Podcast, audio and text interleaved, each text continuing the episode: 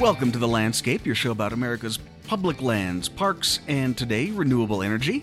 I'm Aaron Weiss of the Center for Western Priorities in Denver. And I'm your co host, Kate Groetzinger, in Salt Lake City, Utah. Today on the show, we're talking to researcher Grace Wu about her work looking at the land use needs of renewable energy and how we can balance that with conservation. It's pretty exciting stuff. But before we get to that, let's do the news. Well, big news this week from the Colorado River. This week, the lower basin states came to an agreement to reduce their water use by about 13%. You'll remember the Interior Department has been asking the states, and this is to say uh, Arizona, Nevada, and California, asking them to come up with a plan to conserve water for the past year, basically. Last month, Interior published a proposal that would have resulted in massive cuts to either Arizona or California, and it looks like that was enough to scare everyone back to the drawing table. So, the new plan Arizona and California will cut 3 million acre feet of water use over the next three years in an exchange for $1.2 billion of Inflation Reduction Act money. That is an average of 1 million acres each year, 1.5 million acres coming by the end of 2024. That is great, but unfortunately not enough. As Jonathan Thompson writes in his excellent weekly newsletter, we're only looking so far at half of the minimum amount of cuts that the feds say are needed to shore up the Colorado River system and its reservoirs for the long term. Now, there is still another 700,000 acre feet of cuts that Arizona and California have promised to figure out sometime, or the feds could step in again. And there's still the question of what happens after 2026 when there's no more Inflation Reduction Act money to buy off farmers. In other words, this is better than nothing, but it is far, far away from a long term solution. We are kicking the can down the road by a few years and hoping the long term drought goes away or at least reduces itself by a little bit. In the meantime, the Interior Department will consider the lower basin proposal. There will be a public comment period on it. Regardless of what happens, we will see cuts in one form or another before the end of this year. Also, the Bureau of Land Management is currently holding public hearings on its proposed rule to put conservation on equal footing with uses like oil drilling and cattle grazing on public lands. The first of those hearings was held online last week. The second will be held tomorrow, that's Thursday, May 25th, in Golden, Colorado at 5 p.m. There are also hearings scheduled for Albuquerque and Reno in the coming weeks, and a final online hearing on June 5th. We'll put a link in the show notes for more information on all of those. And if you happen to be at the Denver listening session tomorrow, please come by and say hi. I will be there listening as well.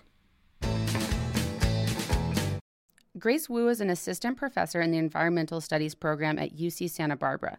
Before joining UCSB, Grace was a fellow at the Nature Conservancy and the National Center for Ecological Analysis and Synthesis. Grace, welcome to the pod. Thank you for an invitation. Happy to be here. So, we asked you here today to discuss your recent work aimed at identifying ways to minimize the negative land and ocean impacts of renewable energy development needed to achieve net zero emissions. We um, were lucky enough to attend the Society of Environmental Journalism conference a few weeks ago in Boise, which is where we uh, saw you speak on a panel about this research, and it was really exciting because um, as you know, our needs for renewable energy increase, um, our needs for conservation are also increasing, and you kind of looked at how we can do both. So, um, I would love it if you could just sort of describe this study um, as if you were telling a friend about it. How, like, what did you do? Uh, we wanted to look at whether it was possible to achieve the most ambitious climate target, which, according to broad consensus in the science community, is net zero greenhouse gas emissions economy wide. Um, and whether that was compatible with conservation goals. Could we do that without negatively impacting land? Um, and of course, that assumption is that renewable energy requires a lot of land. Um, so we really set out to figure out where we should be siting all of this new energy infrastructure and how to do that while protecting natural and working lands. It's a a big undertaking.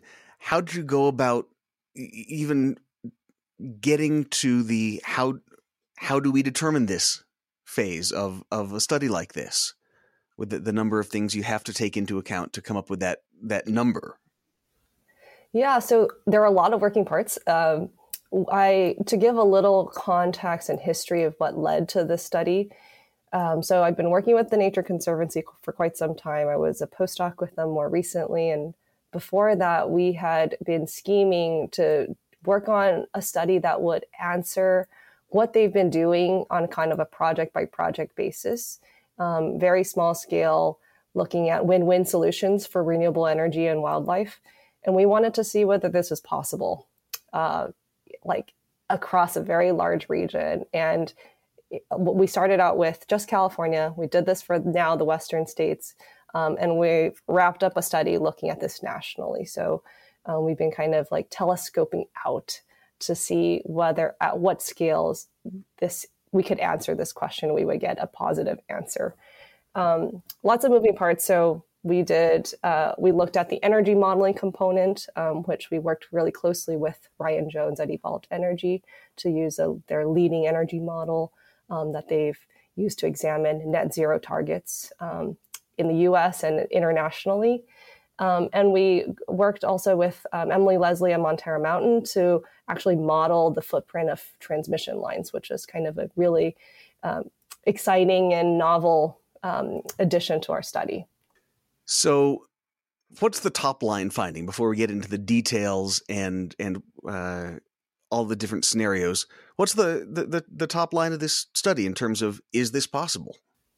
The good news is that it's definitely possible uh, we it, it, definitely so that I think um, is something we can definitively say across all of the scales that we've examined this question for. The caveat, of course, to that is it comes with all, a range of all of these assumptions that I alluded to on both the energy side and uh, what we can continue to, to discuss on the actual natural and working land side. We have to really plan um, in a very systematic way um, and do this type of landscape level planning to ensure that we're avoiding development in those areas. The remainder, the residual, is enough for this massive build out. Um, but it, of course, requires coordination across multiple uh, stakeholders, land use, like the actual land managers, um, and the developers and of course people who plan and uh, like transmission lines to be able to have all these moving parts come together in a way that has the least impact so grace what were the different scenarios you looked at um, there, i believe there were three different sort of um, energy build out scenarios could you describe those for us um, and maybe explain how you sort of settled on those three yeah, so we looked at what we called energy policy cases. Um, these come from fairly recent history of um, doing these types of decarbonization studies across the co- entire economy. Um, the and actually, a lot the history of this is that it really started out in California. California was grappling with should we go with high elect- assume a lot of electrification, or are we going to go the hydrogen or perhaps the biofuels? um, heavy route. And these have started to become coined as the high electrification scenario, um, the slow electrification, which means more biofuels, more hydrogens, non electricity energy carriers. And then uh, we have this other scenario that also kind of originated uh, in California, which is the renewables only. Um, and it really comes from this desire to eliminate all fossil combustion from the from the energy system as a whole. Um, so we looked at these three, and uh, we centered really on the high electrification scenario because we found that it was the uh, most efficient in terms of just from an energy perspective. It had lowest cost, and it also had the lowest land use requirements. Um, and that's very much related to the fact that it's the most energy efficient scenario. Sorry, you said the the least land requirements or the the most? It had the least. The least land, yes. Oh, yep. could you? I'm sorry. Could you explain that because I'm my understanding was that sort of the solar and wind um, types of renewables take up more land than things like hydrogen and biofuels. Um, So I feel like I'm missing something here. Yeah, well, this is actually a very counterintuitive um, understanding of, of what these scenarios mean. So, high electrification, even though it means we use a lot more electricity, and um, I mentioned that yes, renewables consume quite a lot of land, especially compared to conventional sources of energy. Um, the the cr- the uh, crutch of this is that high electrification uses the energy much more efficiently than a slow electrification scenario. And one good example of this is our cars. So the internal combustion engine, which is our gasoline and diesel fueled power uh, powered cars, use that energy at a much lower between 20 to 30 percent uh, utilization of that raw energy input whereas electric vehicles can use 80 to 90 percent of that electricity wow. and turn it into useful kinetic movement um, so it's we just need to generate less energy in total um, to be able to satisfy our end uses while we're talking about more electricity, you are in fact talking about less overall energy because of the inefficiency of engines. Exactly. Yes, and that that transfer that concept carries over to other end uses, not just transportation, but also our heating um, and cooking and industrial uses. So it, there is a major efficiency gain by just wholesale electrifying. Um, and it, when we look at the, so you mentioned biofuels biofuels is one of the most inefficient in terms of land use requirements. And we actually do model and um, quantify the amount of land associated with growing that amount of biofuels. And um, if you take a look at the actual figures, you can see that uh, for, for the slow electrification scenarios, the amount of land dedicated to biomass, purpose grown biomass, exceeds that of wind and solar. Mm and and then you're still talking about having to burn it in order to convert it to electricity, which then gets you back to the inefficiency. Exactly. Yes. Okay. Very low efficiency. All right. So then give us a sense of how much land we are talking about for, let's say, the high renewables scenario. Lots of wind and solar, uh, I presume a fair amount of, of hydro in that mix. And then obviously the transmission capacity necessary to get all of that into homes and cars and everything else. How much land are we talking about? We're so for just wind and solar alone, which comprise the largest share of uh, energy like generation um, by 2050. We're talking about for solar between two to three million acre, um, acres across all the scenarios, um, with the upper end ha- corresponding the scenarios that have actually more land use protections. And I know that sounds uh, counterintuitive, but we can also explain why that that trend is there. Um, and for wind, it's larger, so it's nine to fifteen million acres. Um, and the reason for that is we actually quantify the total land use requirements for wind. Um, this is a contentious point. a lot of people will counter that with, well, land for actual wind turbines is only between 1 to 5% of the total land use requirements for a wind farm. Um, and we believe that the total land area really captures the challenges associated with siting. Sure, it's of course you can continue to graze cattle, um, grow crops between turbine pads and substations and roads, um, but there have been several studies, um, like dozens of studies, documenting that there are wildlife avoidances uh, around the turbines. That's not just the direct impacted area.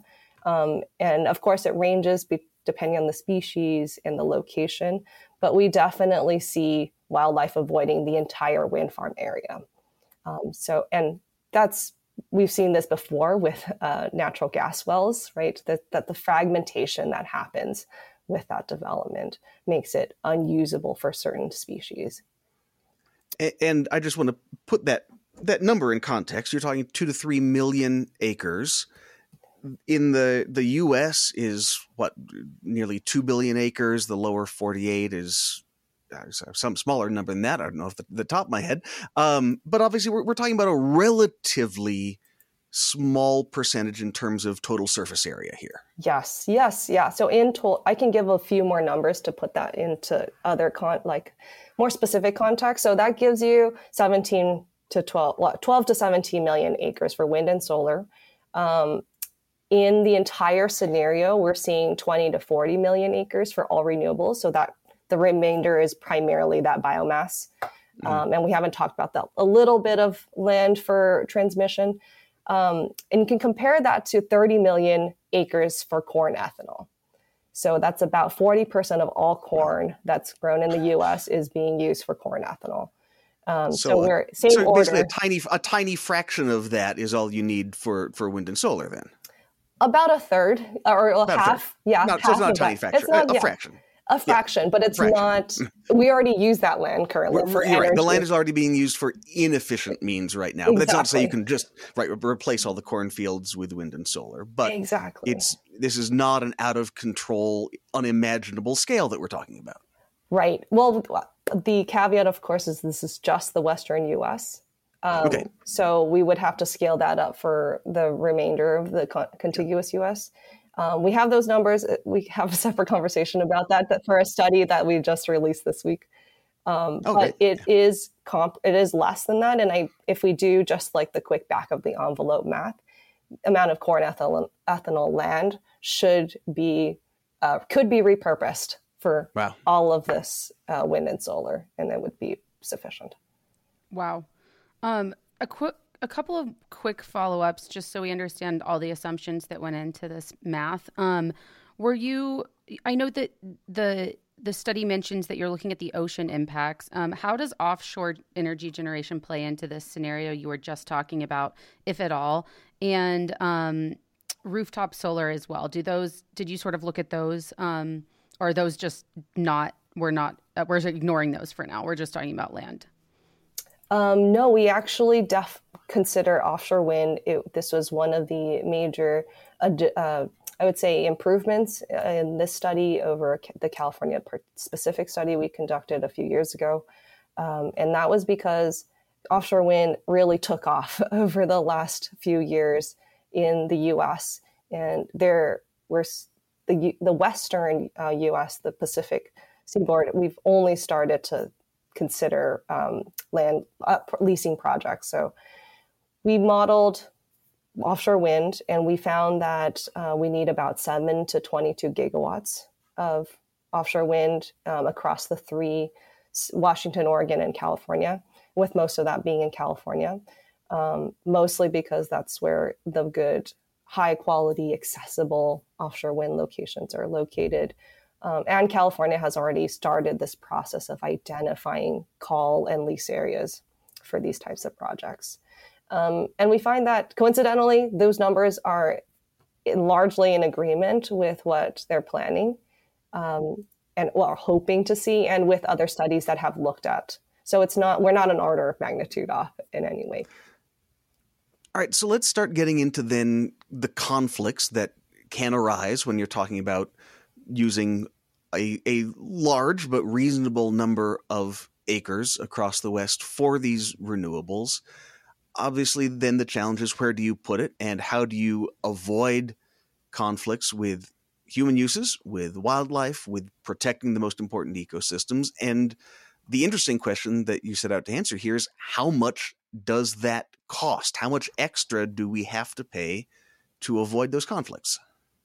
So, how do we do it? Well, a lot of this is based off of pure avoidance. So, um, we develop these scenarios in which we actually exclude projects from the possibility of even cons- like being allowed to develop on these types of lands.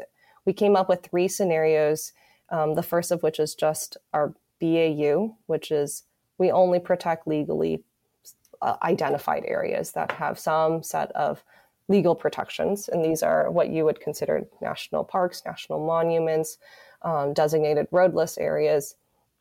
No development on should be allowed on these, primarily managed for biodiversity. Um, and we had a second siting level, which is um, what we've called administratively protected areas. These are areas that have uh, that don't have wholesale prohibitions against development, but have to undergo a very extensive review process and permitting process in order to be uh, eligible. And so things like na- national conservation areas, areas of critical environmental exactly. concern, those sorts of things. Yes, okay. critical habitat um, for threatened endangered species that goes mm. in this bucket of, of, land. And then the last one are uh, what we is what we've been calling high conservation value lands. These are areas that don't have any of those designations that we just mentioned, um, but have been uh, identified as having ecological value nonetheless. Um, and these are what we would consider um, uh, wildlife corridors or um, intact lands that basically have very low fragmentation. Um, eco- regions that TNC has um, studied extensively for ecological value um, through their eco-regional assessments. Uh, so we developed, there are over 200 individual data sets that went into the development of these three scenarios. And uh, we vetted them through a very extensive process with TNC scientists from each of the 11 state chapters. Um, so we did have state specific uh, expertise to review uh, and consult on what was included to make sure that there was, of course, we captured what was important in that state, but also ensured a level of consistency and implementation of that definition across the states so that we weren't like favoring development in one state versus at the expense of another. And what are the costs associated with that highest protection scenario? Is it does it make it more expensive um, overall? It definitely does. So there is that that trade off between cost and uh, avoiding con- high conservation value areas. We do find, and that's consistent with our studies in the past uh, for a smaller scale. Other studies that have asked a similar question in a different part of the world, um, but we find that the m- numbers are fairly modest in terms of the cost premium. We find that it's about three percent if we look at just the high, this you know very efficient high electrification policy scenario, um, it's a three percent increase in the uh, highest or most protective siting level. So um, three um, percent, of course, uh, from my perspective, is very modest, and that's because when we compare 3% to number percentage increases that developers have to en- encounter when they are developing in higher uh, conservation value areas with the mitigation costs they pay, the additional um, the runtime and the lead time for getting the projects up and running and the permitting, we think that that's well within the margin of error um, and trade off in terms of proposing a project in an area that could be more sensitive. So, just to recap real quick, basically what you're saying is we can site all of the renewable energy we need um, in the West under this high electrification scenario um, and still avoid all of these um, intact habitats that you identified. Not all. So I can give you some specific okay. numbers. We looked at uh, several metrics um, after we did the energy modeling and we performed this um, approach to identifying these these areas these footprints of um, wind and solar and transmission line development, we find that we can um, reduce development on natural lands by about 50 to 60%. And we can almost entirely avoid development on high conservation value lands. Um, and we can avoid about two thirds of the development on intact land. So it's not complete avoidance. It, we are mitigating the we're starting out probably with a lot of impact and we're cutting that down significantly, but we can't avoid it altogether. Um, but for key species like sage grouse, which is um, has been one of these major, I would call focal species in energy siting, uh, we can actually develop avoid development on any kind of critical habitat for sage grouse under that our, our most optimistic scenario. Your work is obviously at the intersection of ecology and and natural science and economics. Uh, I I wonder if you have thoughts on some of the work of folks like uh, Professor Partha Dasgupta from from Cambridge, who's done a lot of work, and I, I believe he was knighted for for his his work on putting a value on nature, uh, a, a dollar value on on nature, does that help in the way folks think about this energy transition from the work you're doing and what is the extra cost to avoid these conflicts? Is there also then an economic cost? Is it helpful to put an economic cost on the damage caused by not avoiding those conflicts? That is a really interesting question, actually, fairly relevant to um, a our study that we're we've released um, at the national scale. We had actually considered using some of those ecosystem service numbers um, in a way that allows us to get around this binary issue. Like developers, mm-hmm. you can't go here. You can go, like it's just a cost of avoidance as opposed to a cost of exactly. Damage. Yes, and so we wanted to capture this in a much more in a continuum and much less like go no go areas. Um, unfortunately, those numbers rest on a ton a, another set of another very extensive set of assumptions that we couldn't capture for the wide variety of ecosystem types, species, different land values, uh, e- ecological values. Um, but we did do an extensive literature review to consider something like this.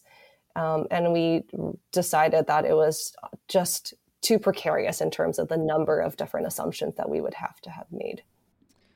Um, going back to your um, the scenario we were talking about with high electrification and sort of low landscape impacts or minimizing landscape impacts, does that push these projects closer to communities um, and in people? And is that a concern, um, like a social concern, a political concern?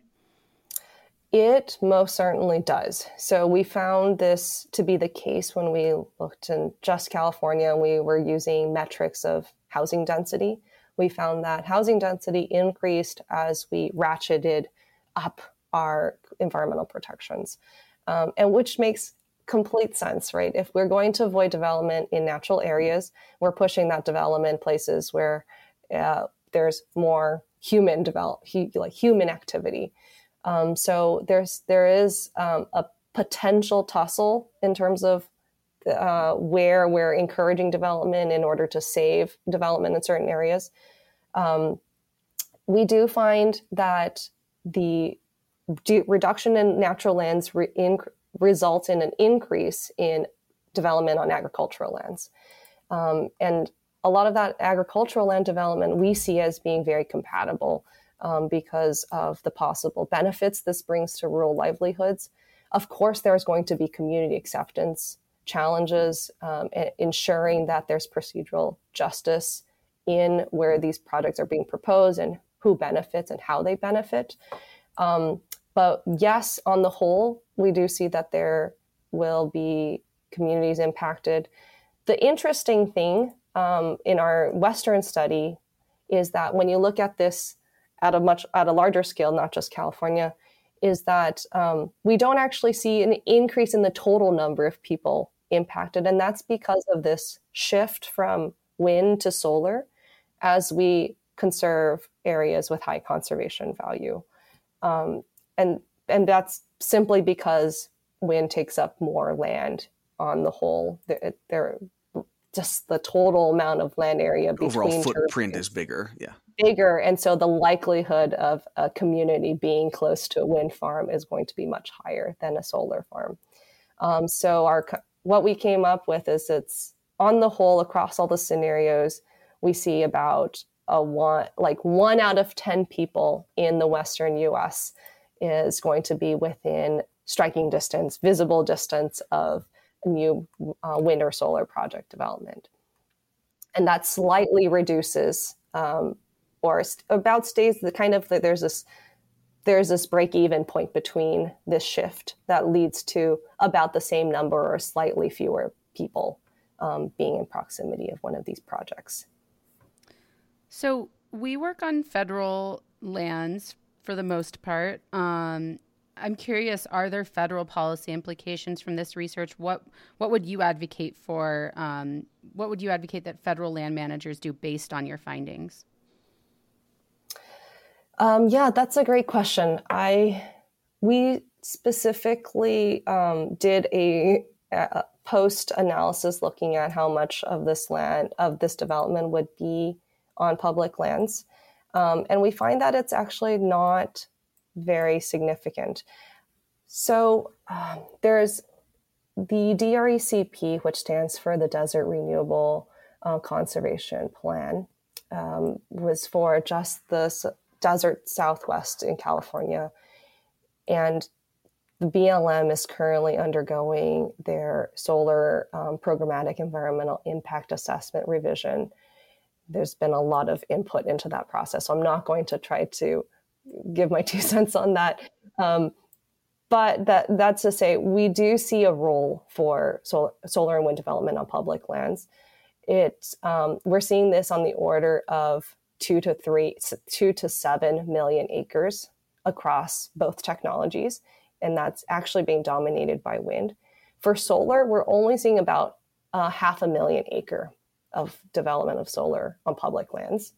And it does actually increase as siting protections increase because of that shift but it's not significant. It still hovers around half a million. Um, and this is roughly so to give you a sense of how that compares with what the BLM identified through the DRECP. They found about um, a third of a million acres, uh, up to 800,000 acres. So we're kind of, for the Western US, we're not actually increasing that significantly. Um, and that's mostly because a lot of the high conservation value areas ha- are also on public land. So when we start to, to pull back on that type of development, we're also disproportionately pulling back on development on public lands. Oh, that makes sense. So there, there is a there is a role. Um, we do see predominantly development on pri- private lands, um, but it, it's a significant, but I would say hmm. fairly uh, modest role for public lands. So, what's next for you and this line of research? You mentioned the the national study that's about to come out, and I'd love to hear real briefly what's that about. And then, what are you looking at next? So, the national study was actually just released earlier this week. We um, shared uh, what we're calling the executive summary, uh, but it is so long that some people have just called it the report. Um, it's no longer really a summary. so it summarizes basically um, a much actually lengthier set of analyses that we did um, with a similar goal in mind to look at whether this is compatible net, but now at a at pretty much like the whole scale of possible development for the U.S. And we took a slightly different approach instead of these binary exclusions, restrictions on development, we looked at a continuum. We developed a non monetized um, impact score for wind, uh, for uh, environmental impacts as well as social impacts. So that was another dimension that we added. Um, and it was actually really a result of observing these trends that we in other states in the western US and California.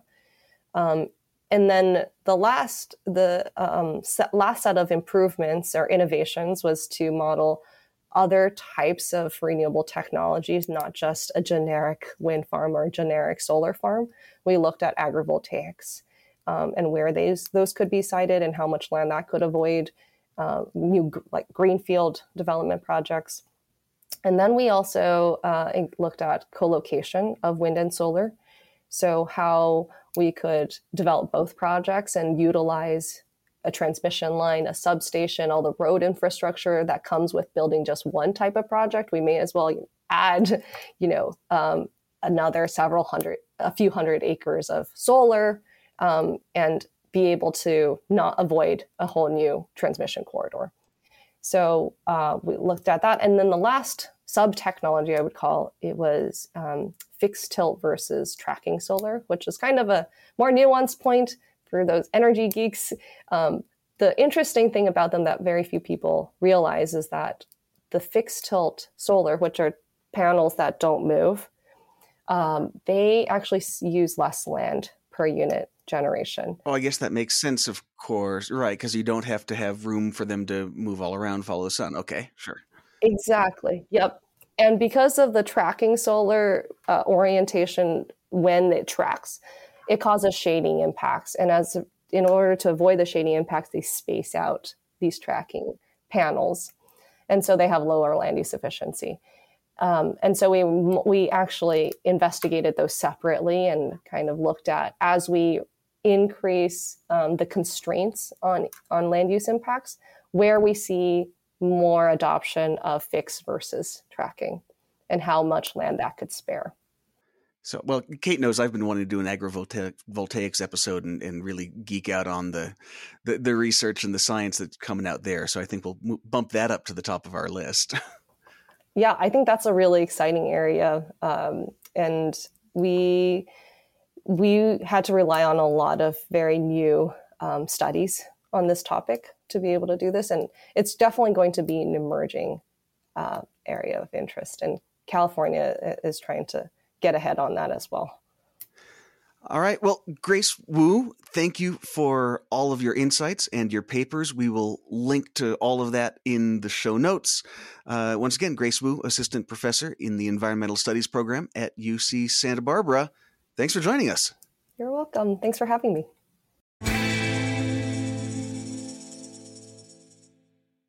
Well, the Colorado River deal is pretty good news, but here's some more. The United States Geological Survey has rejected a bid by members of Congress and the copper industry to add copper to the United States critical minerals list. A bipartisan group of senators, including Kyrsten Sinema and Joe Manchin, sent a letter to the USGS in February asking it to add copper to the list, citing data from a copper industry group.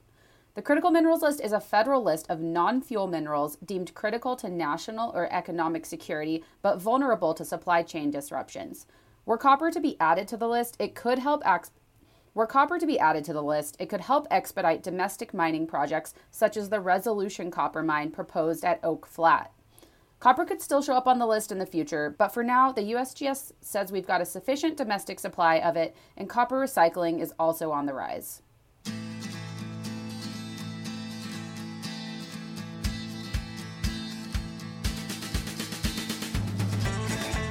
And that'll do it for today. If you liked this episode, please go give us a review wherever you are listening right now. And hey, go follow us on TikTok. If you are on there, we are pretty easy to find. Just search western.priorities. And finally, you can email us with any comments, podcast at westernpriorities.org. Thanks again to Grace Wu for joining us, and thank you for listening to The Landscape.